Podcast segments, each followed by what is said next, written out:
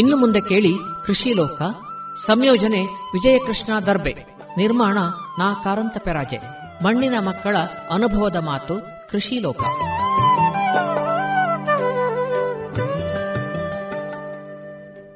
ಇನ್ನೀಗ ಕೃಷಿ ಲೋಕದಲ್ಲಿ ಪುತ್ತೂರಿನಲ್ಲಿ ಜರುಗಿದ ಸಾವಯವ ಹಬ್ಬ ಈ ಕಾರ್ಯಕ್ರಮದ ಉದ್ಘಾಟನಾ ಸಮಾರಂಭದ ಬಾನುಲಿ ಚಿತ್ರ. ಪ್ರಸ್ತುತಿ ನಾ ಕಾರಂತ ಪೆರಾಜೆ.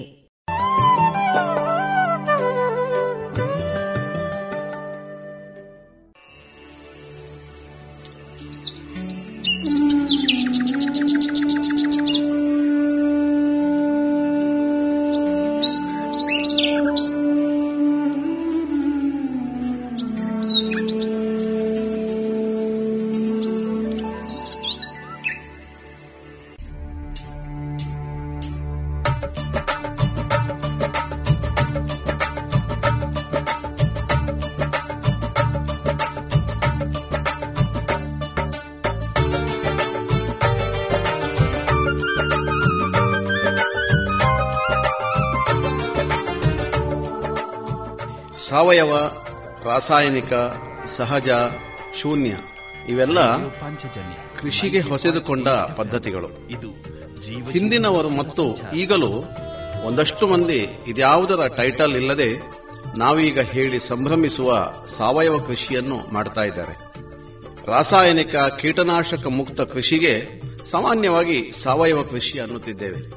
ಮೇಲ್ನೋಟಕ್ಕೇನೋ ಸರಿ, ನಮ್ಮ ಅಡುಗೆ ಮನೆಗಳು ಸಾವಯವ ಆಗಬೇಡವಾ? ಮನಸ್ಸುಗಳು ಸಾವಯವ ಆಗಬೇಡವಾ?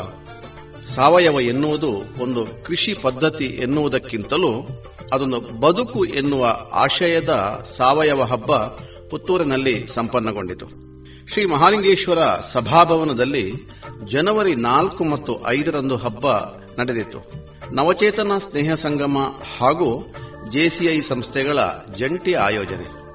ಈ ಹಬ್ಬ ಯಾಕಾಗಿ, ಯಾವ ಉದ್ದೇಶಕ್ಕಾಗಿ ಎನ್ನುವ ಸಂಗತಿಗಳನ್ನು ನವಚೇತನ ಸ್ನೇಹ ಸಂಗಮದ ಕಾರ್ಯದರ್ಶಿ ಸುಹಾಸ್ AP ಮರಿಕೆ ಹೇಳುತ್ತಾ ಎಲ್ಲರನ್ನೂ ಸ್ವಾಗತಿಸಿದರು. ನಮ್ಮ ಅಲಕ್ಷ್ಯವೋ, ದುಡ್ಡಿನ ಮೇಲಿನ ಆಸೆಯೋ ಅಥವಾ ನಮ್ಮ ದುರ್ದೈವವೋ ಅನೇಕ ಕಾರಣಗಳಿಂದ ನಮ್ಮ ಆಹಾರ ಅಂದರೆ ನಮ್ಮ ಅನ್ನದ ಬಟ್ಟಲು ವಿಷಮಯ ಆಗುತ್ತಿದೆ.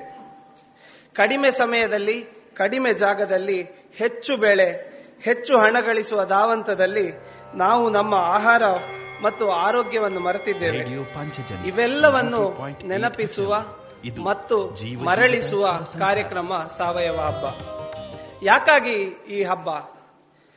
ಸಾವಯವ ಕೃಷಿ ಯಾಕಾಗಿ? ಸಾವಯವ ಆಹಾರ ಯಾಕಾಗಿ? ಒಂದು, ಮುಖ್ಯವಾಗಿ ವಿಷಮುಕ್ತ ಭೂಮಿಗೆ ನಾವು ವಿಷ ಉಣಿಸಬಾರದು ಎನ್ನುವ ಕಾರಣಕ್ಕೆ, ವಿಶೇಷವಾದ ಸಸ್ಯ ಸಂಪತ್ತಿಗೆ. ಈ ಕಳೆನಾಶಕ ಕೀಟನಾಶಕಗಳಿಂದ ಸಸ್ಯ ಸಂಪತ್ತು ನಾಶ ಆಗ್ತಾ ಇದೆ, ಅದು ಆಗಬಾರದು ಎನ್ನುವ ಉದ್ದೇಶಕ್ಕಾಗಿ ಸಾವಯವ ಹಬ್ಬ. ಆರೋಗ್ಯ ಮತ್ತು ಬಲಿಷ್ಠ ಸಮಾಜಕ್ಕಾಗಿ ಸಾವಯವ ಹಬ್ಬ. ಅದಕ್ಕಿಂತೆಲ್ಲ ಮುಖ್ಯವಾಗಿ ಸ್ವಾವಲಂಬನೆಗಾಗಿ ಸಾವಯವ ಹಬ್ಬ. ಸಾವಯವ ರೈತರ ಪರಿಚಯಕ್ಕಾಗಿ ಸಾವಯವ ಹಬ್ಬ. ಸಾವಯವ ಉತ್ಪನ್ನಗಳಿಗೆ ಮಾರುಕಟ್ಟೆಗಾಗಿ ಸಾವಯವ ಹಬ್ಬ. ಈ ಎಲ್ಲ ಕಾರಣಕ್ಕಾಗಿ ಸಾವಯವ ಹಬ್ಬ 20-20 ಆಯೋಜಿಸ್ತಾ ಇದ್ದೇವೆ.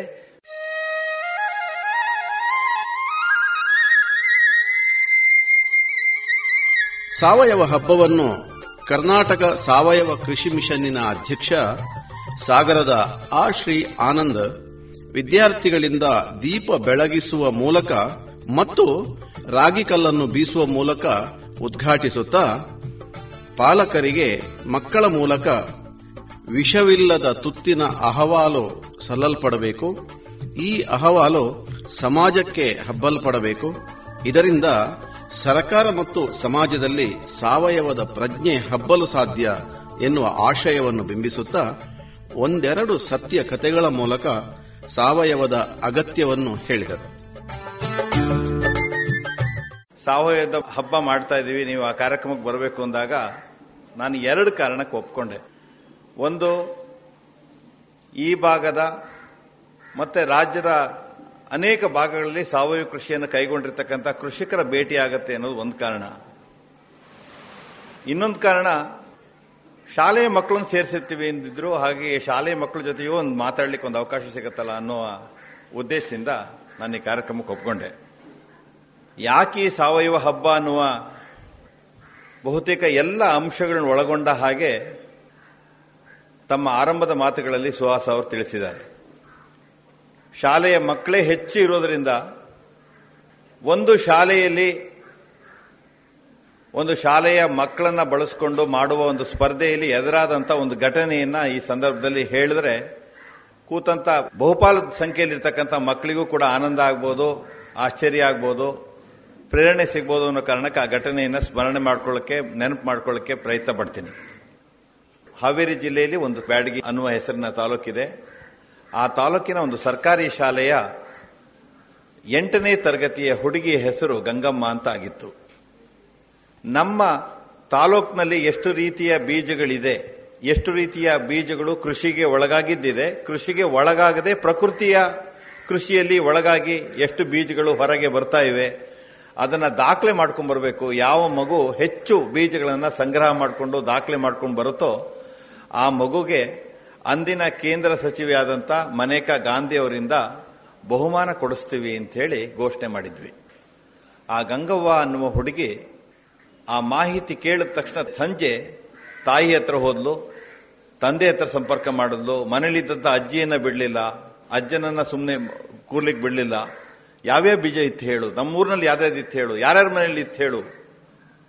ಅಜ್ಜ ಅಜ್ಜಿ ಅಪ್ಪ ಅಮ್ಮನ ಮಾತು ಪೂರ್ತಿ ಮುಗಿದ ತಕ್ಷಣ, ಅವರ ನೆನಪಿನ ಬುತ್ತಿ ಮುಗಿದ ತಕ್ಷಣ ಎದುರುಗಡೆ ಮನೆಗೆ ಹೋದ್ಲು, ಎದುರುಗಡೆ ಕೇರಿಗೆ ಹೋದ್ಲು, ಊರಿನಲ್ಲಿ ಇರ್ತಕ್ಕಂಥವ್ರು ಎಲ್ಲ ಮನೆಗಳಿಗೆ ಹೋದ್ಲು. ಗಂಗವ್ವ 147 ಬೀಜಗಳನ್ನು ಒಟ್ಟು ಮಾಡಿದ್ಲು ಊರಿನಲ್ಲಿ. ಆ 147 ಬೀಜಗಳನ್ನು ಇಡೀ ಬ್ಯಾಡಗಿ ತಾಲೂಕಿನ ಹೈಸ್ಕೂಲ್ನಲ್ಲಿ ನಡೆದಂಥ ಸ್ಪರ್ಧೆ ಅದು. ಇಡೀ ಬ್ಯಾಡಗಿ ತಾಲೂಕಿನಲ್ಲಿರೋ 36 ಗ್ರಾಮಾಂತರ ಸರ್ಕಾರಿ ಪ್ರೌಢಶಾಲೆಗಳಲ್ಲಿ ನಡೆದಂಥ ಸ್ಪರ್ಧೆ. ಆ ಸ್ಪರ್ಧೆಯಲ್ಲಿ ಗಂಗವ್ವ ಪ್ರಥಮ ಬಹುಮಾನ ಪಡಿತಾಳೆ. ವೇದಿಕೆ ಮೇಲೆ ಕರ್ಕೊಂಡ್ಬರ್ಬೇಕು ಗಂಗವ್ವನ. ಮನೇಕಾ ಗಾಂಧಿ ಅವರು ವೇದಿಕೆಯಲ್ಲಿದ್ದಾರೆ. ಆಕೆಗೆ ಕನ್ನಡ ಬರುತ್ತೆ, ಮನೇಕಾ ಗಾಂಧಿ ಅವರಿಗೆ ಕನ್ನಡ ಬರೋಲ್ಲ. ಮನೇಕಾ ಗಾಂಧಿ ಅವರಿಗೆ ಬರೋ ಭಾಷೆ ಈಕೆ ಕೇಳಿಸ್ಕೊಳ್ಳಿ ಬಲ್ಲಳು, ಆದರೆ ಅರ್ಥ ಮಾಡ್ಕೊಳ್ಳೋಕೆ ಬರೋಲ್ಲ. ಆದರೂ ಒಂದು ಸಣ್ಣ ಚೀಟಿಯಲ್ಲಿ ಒಂದೇನೋ ಬರ್ಕೊಂಡ್ಬಂದಿದ್ದಾಳೆ ಅವಳು. ಆ ಬಹುಮಾನ ಸ್ವೀಕಾರ ಮಾಡೋ ಸಂದರ್ಭದಲ್ಲಿ ಆ ಚೀಟಿಯನ್ನು ಅವ್ರ ಕೈಲಿ ಕೊಡಬೇಕು ಅಂತ ಆ ಗಂಗವ್ವನಿಗೆ ಆಸೆ. ಪಾಂಚಜನ್ಯ ಏನು ಆ ಚೀಟಿಯಲ್ಲಿ ಬರೆದಿರ್ಬೋದು ಇದು ಗೊತ್ತಿಲ್ಲ. ಬಹುಮಾನ ಕೊಡುವ ಹಂತಕ್ಕೆ ಬಂತು. ಗಂಗವ್ವ ಚೆಬ್ಬಿ ಸರ್ಕಾರಿ ಪ್ರೌಢಶಾಲೆಯ 8ನೇ ತರಗತಿ ವಿದ್ಯಾರ್ಥಿ. ಇಡೀ ತಾಲೂಕಿನಲ್ಲಿ ನಡೆದಂಥ ಈ ಬೀಜ ಗುರುತಿಸುವ ಸ್ಪರ್ಧೆಯಲ್ಲಿ ಪ್ರಥಮ ಬಹುಮಾನ ಪಡೆದಿರುವ ಹುಡುಗಿ ವೇದಿಕೆ ಮೇಲೆ ಬರಬೇಕು ಅಂತ ಕರೆಯಲಾಯಿತು. ವೇದಿಕೆಗೆ ನಡುಕ್ತಾ ಬರ್ತಾಳೆ ಗಂಗಮ್ಮ. ಬಹುಮಾನ ಸ್ವೀಕರಿಸುವ ಹೊತ್ತಿಗೆ ಕುಸಿತಾಳೆ ವೇದಿಕೆ ಮೇಲೆ. ಯಾಕೆ ಪಾಪ ಮಗು ಊಟ ಮಾಡಿಲ್ವನೋ ಅಂತ ಅನ್ಕೊಂಡ್ವಿ, ನೀರು ಕುಡಿದಿಲ್ವನೋ ಅಂತ ಅನ್ಕೊಂಡ್ವಿ. ಸಂಘಟಕರೆಲ್ಲ ಆಕೆಯನ್ನ ಎತ್ತಿ ಹಿಡಿಯೋ ಪ್ರಯತ್ನ ಮಾಡಿದ್ವಿ. ನಿಂತ್ಕೊಂಡ್ಲು, ಬಹುಮಾನ ಸ್ವೀಕರಿಸಿದ್ಲು.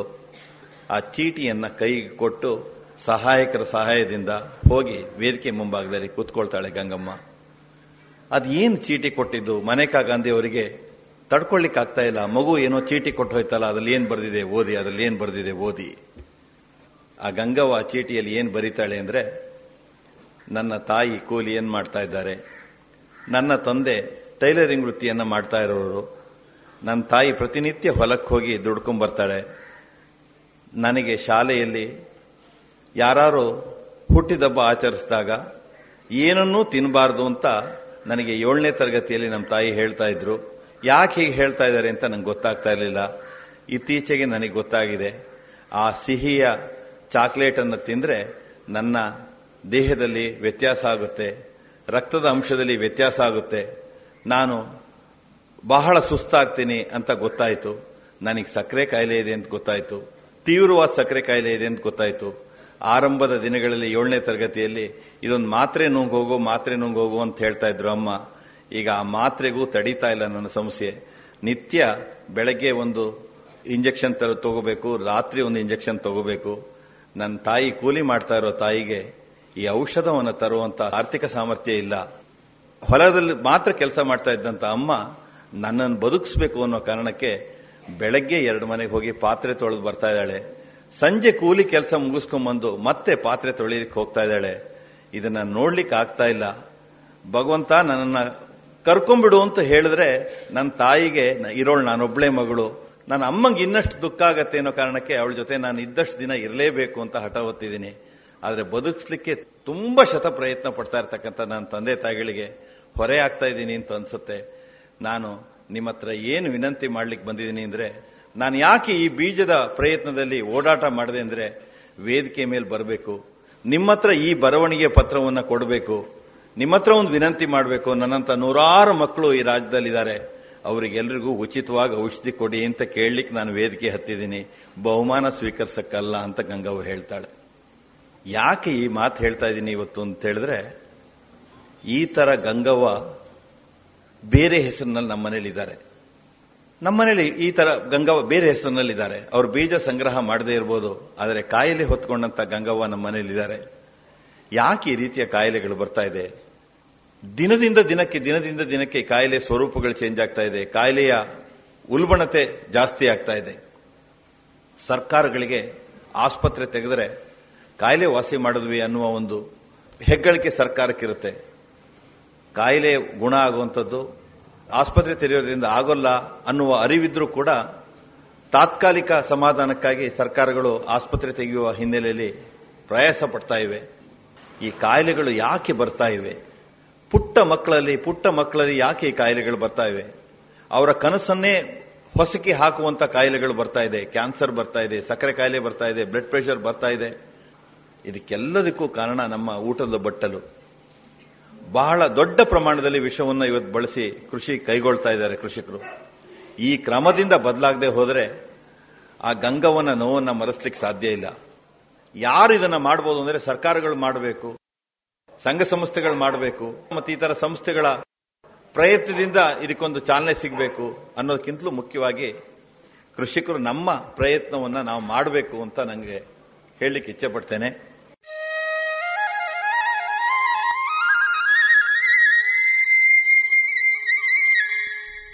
ಈ ಸಂದರ್ಭದಲ್ಲಿ ಭತ್ತದ ಕೃಷಿಯ ಕುರಿತಾದ ಪುಸ್ತಕ ಜೀವಧಾನ್ಯ, ಇದನ್ನು ಆ ಶ್ರೀ ಆನಂದ್ ಓದುಗರ ಕೈಗಿತ್ತರು. ಅಖಿಲ ಭಾರತ ಅಡಿಕೆ ಬೆಳೆಗಾರರ ಸಂಘದ ಕಾರ್ಯದರ್ಶಿ ಮಹೇಶ್ ಪುಚ್ಚಪಾಡಿ ಪುಸ್ತಕದ ಆಶಯವನ್ನು ಹೇಳಿದ್ದು ಹೀಗೆ: ಇದು ಜೀವಧಾನ್ಯ. ಭತ್ತದ ಬಗ್ಗೆ, ಉಣ್ಣುವ ಅನ್ನದ ಬಗ್ಗೆ, ಅನ್ನದ ಕೃಷಿಯ ಬಿಸಿಯುಸಿರಿ ಇದು. ಈ ಕೃತಿಯ ಈಗ ಅನಾವರಣ ಆಗಲಿಕ್ಕಿದೆ. ಈ ಕೃತಿಯ ಆರಂಭದಲ್ಲಿ ಶ್ರೀಪಡ್ರೆ ಅವರು ಒಂದು ಆಶಯವನ್ನು ವ್ಯಕ್ತಪಡಿಸ್ತಾರೆ. ಕೃಷಿಕ ತಾನು ಬೆಳೆದ ಭತ್ತದಿಂದ ಅಕ್ಕಿ ಮಾಡಿ ಉಣ್ಣುವ ಯೋಗದಿಂದ ವಂಚಿತನಾಗಿದ್ದಾನೆ. ಈ ವಿಚಾರ ಬದಲಾಗಬೇಕು ಅಂತ ಅವರು ಅದರಲ್ಲಿ ಆಶಯವನ್ನು ವ್ಯಕ್ತಪಡಿಸ್ತಾರೆ. ಬಹುಶಃ ಆ ಶ್ರೀ ಆನಂದ್ ಅವರು ಹೇಳಿದ ಹಾಗೆ ಕೃಷಿಕರು ತಾವೇ ಅನ್ನವನ್ನು ಬೆಳೆದರೆ ಬಹುಶಃ ವಿಷಮುಕ್ತ ಆಹಾರ ಆಗ್ಬೋದು ಅನ್ನುವ ಒಂದು ಪರಿಕಲ್ಪನೆ ಅದರಲ್ಲಿ ಇರಬಹುದು. ಇಲ್ಲಿಂದ ಶ್ರೀಪಡ್ರೆಯವರ ಆಶಯದಿಂದ ವ್ಯಕ್ತವಾಗುವಂತಹ ಜೀವಧಾನ್ಯ ಮೊಳಕೆ ಹೊಡಿತದೆ. ಹಾಗಿದ್ರೆ ಈ ಬೀಜವನ್ನು ಬಿತ್ತಿದವರು ಯಾರು ಅಂತ ಕೇಳಿದರೆ ನಾ ಕಾರಂತ ಪೆರಾಜೆ. ಕಾರಂತರು ಅವರೇ ಆ ಪುಸ್ತಕದಲ್ಲಿ ಹೇಳುವ ಹಾಗೆ, ನಾನು ಕೃಷಿ ಪತ್ರಕರ್ತನಲ್ಲ, ಕೃಷಿಕ ಪತ್ರಕರ್ತನೂ ಅಲ್ಲ, ಆದರೆ ಅದಕ್ಕಿಂತ ಮುಂದೆ ನಾನು ಹೇಳ್ತೇನೆ, ಅವರಿಗೆ ಅವರ ಆಸಕ್ತಿ ಅವರನ್ನು ಇಷ್ಟು ಎತ್ತರಕ್ಕೆ ಬೆಳೆಸಿದೆ. 32 ಕೃತಿಗಳಾಗುವವರೆಗೆ ಅವರನ್ನು ಬೆಳೆಸಿದೆ. ಈ ಕೃತಿಯಲ್ಲಿ ಪ್ರಮುಖವಾಗಿ 3 ವಿಭಾಗಗಳನ್ನು ಅವರು ಮಾಡಿದ್ದಾರೆ. ಒಂದು ಅನ್ನದ ಉಸಿರು, ಇನ್ನೊಂದು ಅನ್ನದ ಲೋಕ, ಮತ್ತು ಅನ್ನದ ಬಿಸಿ ಉಸಿರು ಅನ್ನುವಂತಹ 3 ವಿಭಾಗದ ಮೂಲಕವಾಗಿ ಅವರು ಆ ಕೃತಿಯಲ್ಲಿ ಪರಿಚಯವನ್ನು ಮಾಡಿದ್ದಾರೆ.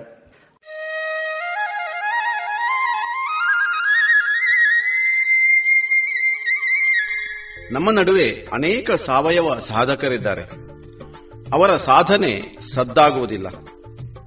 ಅದನ್ನೊಂದು ಬದ್ಧತೆಯನ್ನಾಗಿ ಸ್ವೀಕರಿಸಿ ಕೃಷಿ ಮಾಡಿ ಆನಂದವನ್ನು ಅನುಭವಿಸುತ್ತಿದ್ದಾರೆ. ಇಂತಹ ಸ್ವಾವಲಂಬಿ ಬದುಕನ್ನು ಅನುಷ್ಠಾನಿಸುತ್ತಿರುವ, ತಮ್ಮ ಅನ್ನವನ್ನು ತಾವೇ ಬೆಳೆಯುವ ಬೆಳ್ತಂಗಡಿ ತಾಲೂಕಿನ ಕಾಪಿನಡ್ಕದ ಶ್ರೀಮತಿ ಉಷಾ ಮೆಹೆಂದಳೆ ಮತ್ತು ಶ್ರೀ ಸೀತಾರಾಮ ಮೆಹೆಂದಳೆ ದಂಪತಿಯನ್ನು ಸಾವಯವ ಹಬ್ಬದಲ್ಲಿ ಗೌರವಿಸಲಾಯಿತು. ಉಷಾ ಮೆಹೆಂದಳೆಯವರು ತಮ್ಮ ಭತ್ತದ ಬದುಕಿಗೆ ಹೀಗೆ ದನಿಯಾಗುತ್ತಾರೆ. ನಾವು ಕೂಡ ಕೂಡ 1979 ಇಸ್ವಿಯಿಂದಲೂ ಕೃಷಿ ಮಾಡ್ತಾ ಬಂದಿದ್ದೇವೆ. 79ರಿಂದ 90 ಮನಸ್ಸಿದ್ದು ಅರ್ಧ ಮನಸ್ಸಿಲ್ಲದೆ ನಮ್ಮ ಹಿರಿಯರು ನಡೆಸಿಕೊಂಡು ಬಂದ ರೀತಿಯಲ್ಲಿಯೇ ಸ್ವಲ್ಪ ಮಟ್ಟಿಗೆ ರಾಸಾಯನಿಕ ಬಳಸಿ ಕೃಷಿ ಮಾಡ್ತಾ ಇದ್ದವು.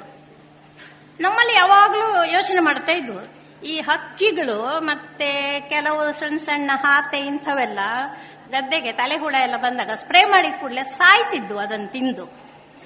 ನಾವಿಬ್ರು ಯಾವಾಗಲೂ ಚರ್ಚೆ ಮಾಡಿದ್ದ, ಮಕ್ಕಳು ಸಣ್ಣವರಿದ್ರು ಅವಾಗ, ಹಾಗಾಗಿ ನಾವೇ ಚರ್ಚೆ ಮಾಡೋದಿತ್ತು, ಅವು ಅಷ್ಟು ಸ್ಪ್ರೇ ಮಾಡಿದ್ದನ್ನು ತಿಂದು ಕೂಡಲೇ ಸಾಯ್ತಾವಲ್ಲ, ನಮ್ಮ ಭತ್ತಕ್ಕೆ ಅದೇ ಬಿದ್ದು ನಾವು ಅದನ್ನು ಅಕ್ಕಿ ಮಾಡಿ ಊಟ ಮಾಡುವಾಗ ನಮಗೆ ಸ್ವಲ್ಪ ಅಂಶ ಆದರೂ ವಿಷ ಹೋಗ್ಲಿಕ್ಕಿಲ್ವಾ ಅಂತ.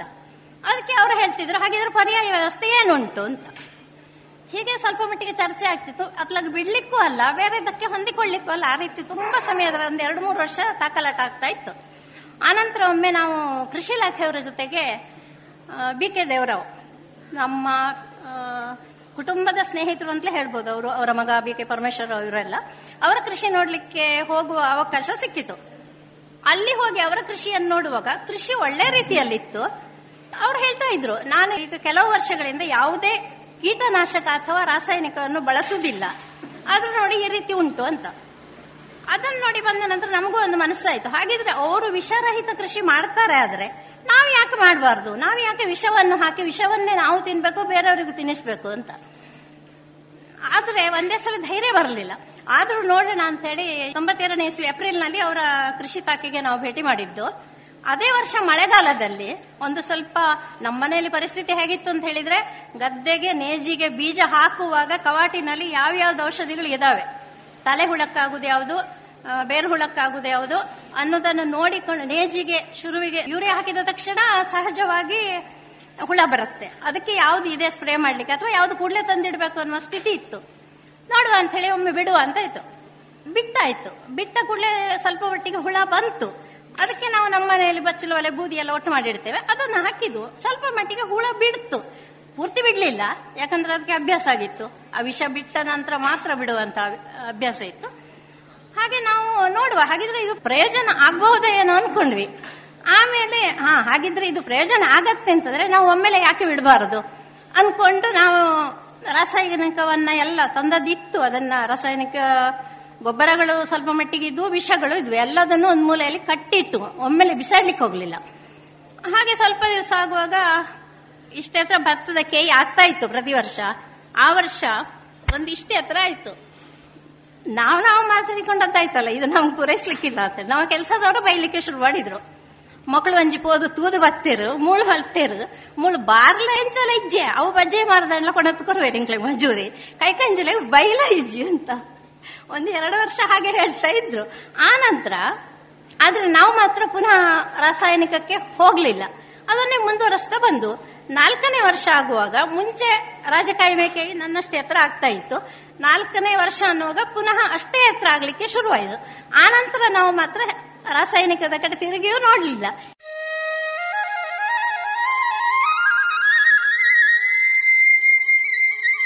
ಸಾವಯವ ಹಬ್ಬದಲ್ಲಿ ಪುತ್ತೂರಿನ ನಿತ್ಯ ಫುಡ್ ಪ್ರಾಡಕ್ಟ್ಸಿನ ರಾಧಾಕೃಷ್ಣ ಇಟ್ಟಿಗುಂಡಿಯವರು ತಯಾರಿಸಿದ ಹೊಸ ಉತ್ಪನ್ನ ಆಯಿಸ್ಟರ್ ಚಿಪ್ಪು ಅಣಬೆಯ ಚಟ್ನಿ ಪುಡಿ ಮತ್ತು ರಸಂ ಪುಡಿಯನ್ನು JCI ಭಾರತ ವಲಯ 15ರ ಆರೋಗ್ಯ ಮತ್ತು ಕ್ಷೇತ್ರ ವಿಭಾಗದ ವಲಯ ಸಂಯೋಜಕರಾದ J.C. ಬಾದ್ಶಾ ಸಂಬಾರತೋಟ ಇವರು ಬಿಡುಗಡೆಗೊಳಿಸಿ ಸಾವಯವ ಹಬ್ಬಕ್ಕೆ ಶುಭ ಕೋರಿದರು. ಈ ಒಂದು ಅರ್ಥಪೂರ್ಣವಾದಂತಹ ಕಾರ್ಯಕ್ರಮವನ್ನು ಸಂಘ ಸಂಸ್ಥೆಗಳು ಒಟ್ಟುಗೂಡಿಸಿಕೊಂಡು ಈ ಪುತ್ತೂರಿನ ಈ ಸಭಾಂಗಣದಲ್ಲಿ ನಡೆಸ್ತಾ ಇದ್ದಾರೆ. ನೇರವಾಗಿ ರೈತರಿಂದ ಜನರಿಗೆ ಹಾಗೂ ಕೊಂಡುಕೊಳ್ಳುವವರಿಗೆ ಸಿಗ್ತಕ್ಕಂತಹ ಒಂದು ವಿಶೇಷ ಕಾರ್ಯಕ್ರಮ ಸಾವಯವ ಹಬ್ಬ. ಯಾಕೆಂದ್ರೆ ಹಲವಾರು ತಳಿಗಳಿರ್ಬೋದು, ಸಸಿಗಳಿರ್ಬೋದು, ಹಾಗೆ ಇನ್ನಿತರ ಬಿತ್ತನೆ ಬೀಜನೆಗಳಿರ್ಬೋದು, ನಮ್ಮ ಆಹಾರಕ್ಕೆ ಸಂಬಂಧಪಟ್ಟಂತಹ ತರಕಾರಿಗಳು ಹಾಗೂ ಇನ್ನಿತರ ಧಾನ್ಯಗಳು ಕೂಡ ಸಿಗುವಂತಹ ಒಂದು ಹಬ್ಬ. ಜನರು ಅದನ್ನು ಪಡ್ಕೊಂಡು ಇಂತಹ ಹಲವಾರು ಸ್ಟಾಲ್ಗಳನ್ನ ಕೂಡ ಇವತ್ತು ನಾವು ಕಾಣ್ತಾ ಇದ್ದೇವೆ. ಇಂತಹ ಒಂದು ಕಾರ್ಯಕ್ರಮವು ಪ್ರತಿ ಹಳ್ಳಿ ಹಳ್ಳಿಯಲ್ಲೂ ನಡೆದುಕೊಂಡ್ರೆ ಅದು ಏನು ಎಂಬುದನ್ನು ನಾವು ಜನರಿಗೆ ಮನದಟ್ಟು ಮಾಡಲಿಕ್ಕೆ ಸಾಧ್ಯ.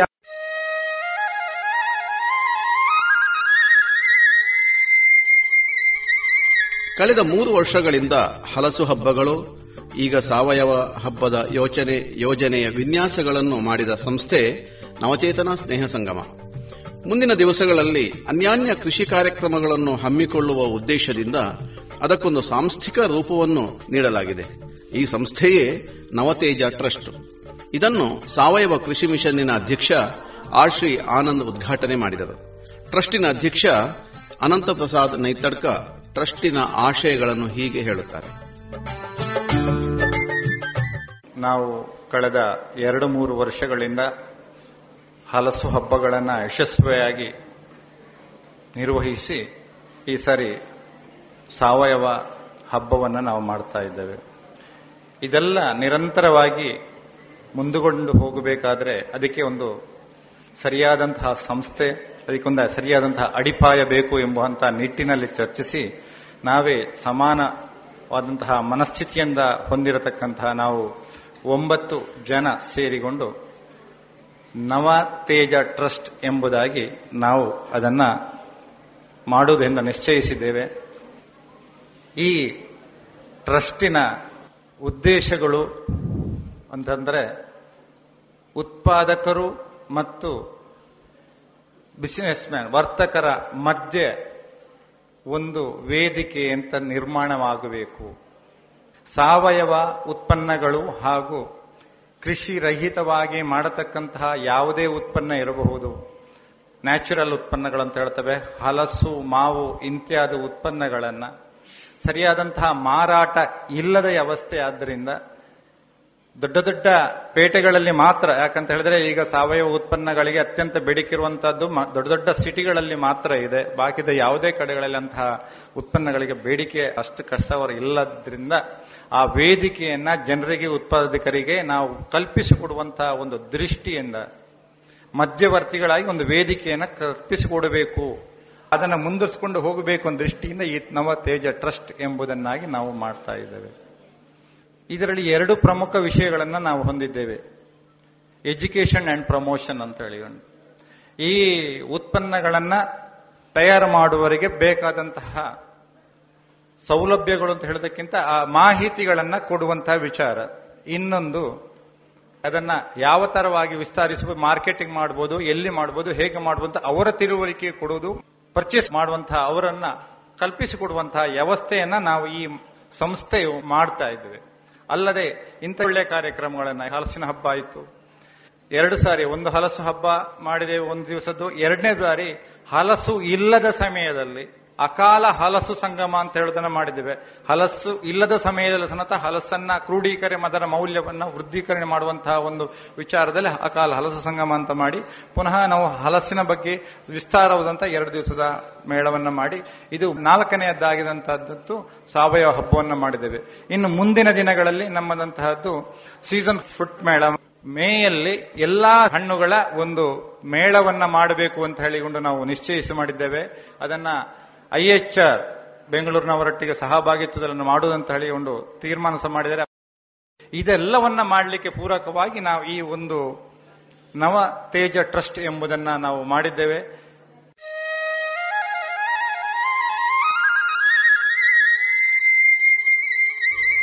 ಪುತ್ತೂರಿನ ಶಾಸಕ ಶ್ರೀ ಸಂಜೀವ ಮಠಂದೂರು ಶುಭಾಶಂಸನೆ ಮಾಡುತ್ತಾ, ದೇಶದ ಕೃಷಿಯು ಆಧ್ಯಾತ್ಮಿಕ ಶಕ್ತಿಯ ಮೂಲಕ ಬೆಳೆದು ಬಂದಿದೆ, ಅದನ್ನು ಸಶಕ್ತವಾಗಿ ಉಳಿಸಿಕೊಳ್ಳುವ ಹೊಣೆ ನಮ್ಮೆಲ್ಲರದು ಎನ್ನುತ್ತಾ,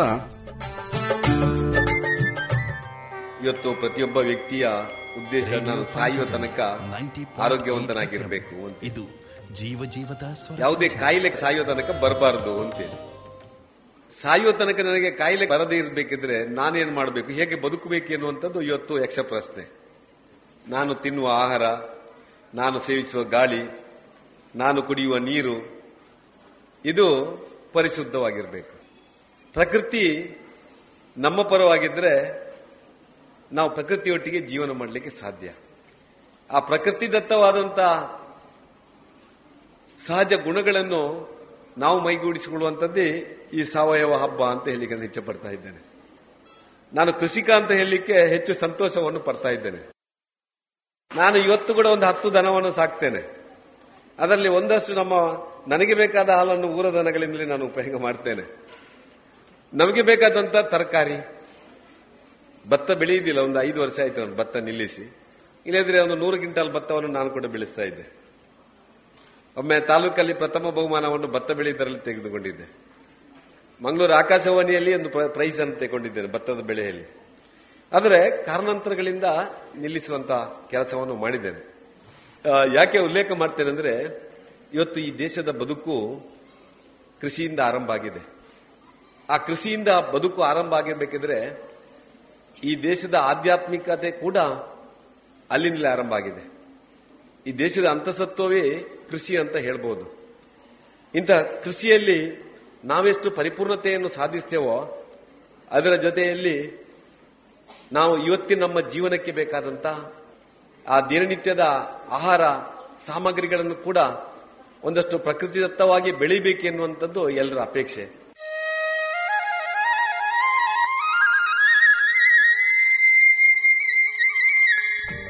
ಉದ್ಘಾಟನಾ ಸಮಾರಂಭದ ಅಧ್ಯಕ್ಷತೆಯನ್ನು ಸುಧಾನ ಶಿಕ್ಷಣ ಸಂಸ್ಥೆಗಳ ಸಂಚಾಲಕ ಹಾಗೂ ಸಾವಯವ ಹಬ್ಬ ಕ್ರಿಯಾ ಸಮಿತಿಯ ಗೌರವಾಧ್ಯಕ್ಷ ರೆವರೆಂಡ್ ವಿಜಯ ಹಾರ್ವಿನ್ ಅವರು ವಹಿಸಿದ್ದರು.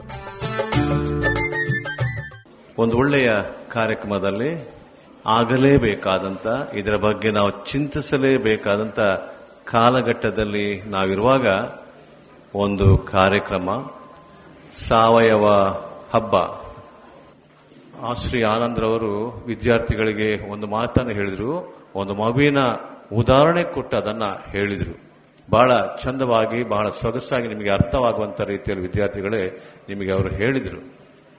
ಇವತ್ತು ಪ್ರಿಯ ಮಕ್ಕಳೇ, ಈ ಹಿನ್ನೆಲೆಯಲ್ಲಿ ನಾವು ಆಲೋಚನೆ ಮಾಡಬೇಕು. ಈಗ ಕೆಲವು ಜನರೇಷನ್ ನಮ್ಮ ಆಹಾರ ಪದ್ಧತಿ ಇದೆಯಲ್ಲ, ಆಹಾರ ಪದ್ಧತಿ ಅದು ಬಹಳ ಹಿಂದಿನ ಕಾಲಕ್ಕೆ ಹೋಗುವಾಗ ಒಳ್ಳೆ ಪದ್ಧತಿಗಳಿತ್ತು. ವಿಷರಹಿತವಾದ ಆಹಾರವನ್ನೇ ನಾವು ಉಣ್ತಿದ್ದರು, ನಮ್ಮ ಪೂರ್ವಜರು ಉಣ್ತಿದ್ದರು. ಆ ನಂತರ ಆಹಾರ ಪದ್ಧತಿಗಳಲ್ಲಿ ಬದಲಾವಣೆ ಇತ್ತು, ನಮ್ಮ ಲೈಫ್ ಸ್ಟೈಲ್ ಅಂತ ಹೇಳ್ತೇವೆ, ಜೀವನ ಪದ್ಧತಿಯಲ್ಲಿ ಬದಲಾವಣೆ ಇತ್ತು. ಬೇರೆ ಬೇರೆ ಪ್ರಭಾವಗಳು, ಆಹಾರ ಪದ್ಧತಿಯ ಬಗ್ಗೆ, ಜೀವನ ಶೈಲಿಯ ಬಗ್ಗೆ ಬೇರೆ ಬೇರೆ ಪ್ರಭಾವಗಳು. ಇವತ್ತು ನಾವು ಅದನ್ನು ಜಂಕ್ ಫುಡ್ ಅಂತ ಏನೆಲ್ಲ ಹೇಳ್ತೀರಿ, ವಿಷ ಮಿಶ್ರಿತವಾದಂಥ ಆಹಾರ ಅಥವಾ ಕೆಮಿಕಲ್ ಮಿಶ್ರಿತವಾದಂಥ ಆಹಾರ, ಬೇರೆ ಬೇರೆ ಒಟ್ಟಾರೆ ಫಾಸ್ಟ್ ಫುಡ್ ಅಂತೆಲ್ಲ ಬಂದಿದೆ. ಈಗ ಕರಟಿ ಹೋದಂಥದ್ದು, ಕರಟಿಸುವುದು, ಯಾವುದೇ ಎಣ್ಣೆ, ಕಲಬೆರಕೆ ಪದಾರ್ಥಗಳು ಹಾಕಿ ಏನೆಲ್ಲ ಮಾಡಿ ಆಹಾರ ಮಾಡ್ತಾರೆ.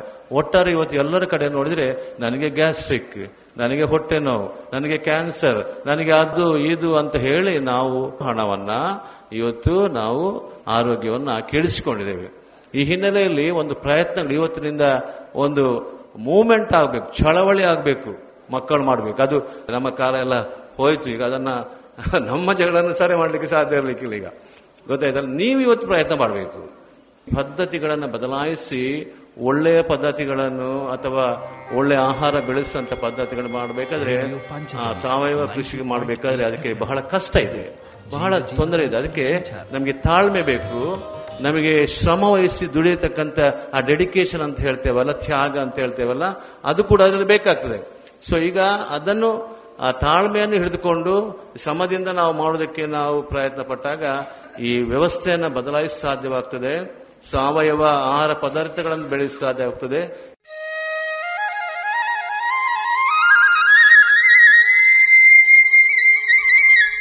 ತುಂಬಾ ಅರ್ಥವತ್ತಾಗಿ ನಡೆದ ಉದ್ಘಾಟನಾ ಸಮಾರಂಭದ ಮೊದಲಿಗೆ ವಿವೇಕಾನಂದ ಕನ್ನಡ ಮಾಧ್ಯಮ ಶಾಲೆಯ ವಿದ್ಯಾರ್ಥಿಗಳು ರೈತಗೀತೆ ಹಾಡಿದರು. ಜೆಸಿಐ ಉಪಾಧ್ಯಕ್ಷ ನವೀನ್ ಕೊಯ್ಲಾ ವಂದಿಸಿದರು. ಉದ್ಘಾಟನಾ ಸಮಾರಂಭಕ್ಕೂ ಮುನ್ನ ಹಬ್ಬದ ಮಳಿಗೆಗಳನ್ನು ಶ್ರೀ ಮಹಾಲಿಂಗೇಶ್ವರ ದೇವಸ್ಥಾನದ ಅರ್ಚಕರಾದ ವೇದಮೂರ್ತಿ ವಿಎಸ್ ಭಟ್ ಇವರು ದೀಪಜ್ವಲಿಸಿ ಶುಭ ಹಾರೈಸಿದರು. ಸಾವಯವ ಉತ್ಪನ್ನಗಳ 50ಕ್ಕೂ ಮಿಕ್ಕಿ ಮಳಿಗೆಗಳಿದ್ದವು. ಹಬ್ಬದಲ್ಲಿ ಭಾಗವಹಿಸಿದ ಬಹುತೇಕರಲ್ಲಿ ವಿಷರಹಿತವಾದ ಆಹಾರ ಸೇವನೆಯ ಸಂಕಲ್ಪವಿತ್ತು. ನಮ್ಮ ಅಡುಗೆ ಮನೆಗಳು ಸಾವಯವ ಆಗಬೇಕು ಎನ್ನುವ ನಿರ್ಧಾರ ಅಮ್ಮಂದಿರದಾಗಿತ್ತು. ನಾವಿನ್ನು ಸಾವಯವ ಆಹಾರವನ್ನೇ ಸೇವಿಸುತ್ತೇನೆ ಎನ್ನುವ ನಿರೀಕ್ಷೆ ವಿದ್ಯಾರ್ಥಿಗಳದ್ದು. ಒಟ್ಟಿನಲ್ಲಿ ಸಾವಯವ ಉತ್ಪನ್ನಗಳ ಹುಡುಕಾಟಕ್ಕೆ ಹಬ್ಬವು ನಾಂದಿ ಹಾಡಿತ್ತು. ಹೊಲಗಳು